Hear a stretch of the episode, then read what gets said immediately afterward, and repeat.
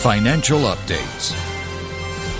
Main board listed Singapore Myanmar Investco has announced that its subsidiary Myanmar Infrastructure Group has entered into a 10.8 million US dollar share sale agreement with Tiger Infrastructure for the proposed disposal of its 99.9% owned indirect subsidiary TPR Myanmar. TPR is a subsidiary of Myanmar Infrastructure Group, and the agreement includes the disposal of almost 10,000 issued ordinary shares in TPR, as well as all tower stock and power equipment stock held by TPR in its warehouse and its port. TPR builds, leases, and operates telecommunication infrastructure and towers in Myanmar.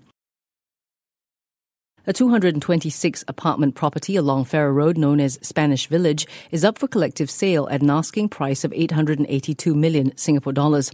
The freehold residential site was built in the 80s and spans almost 340,000 square feet.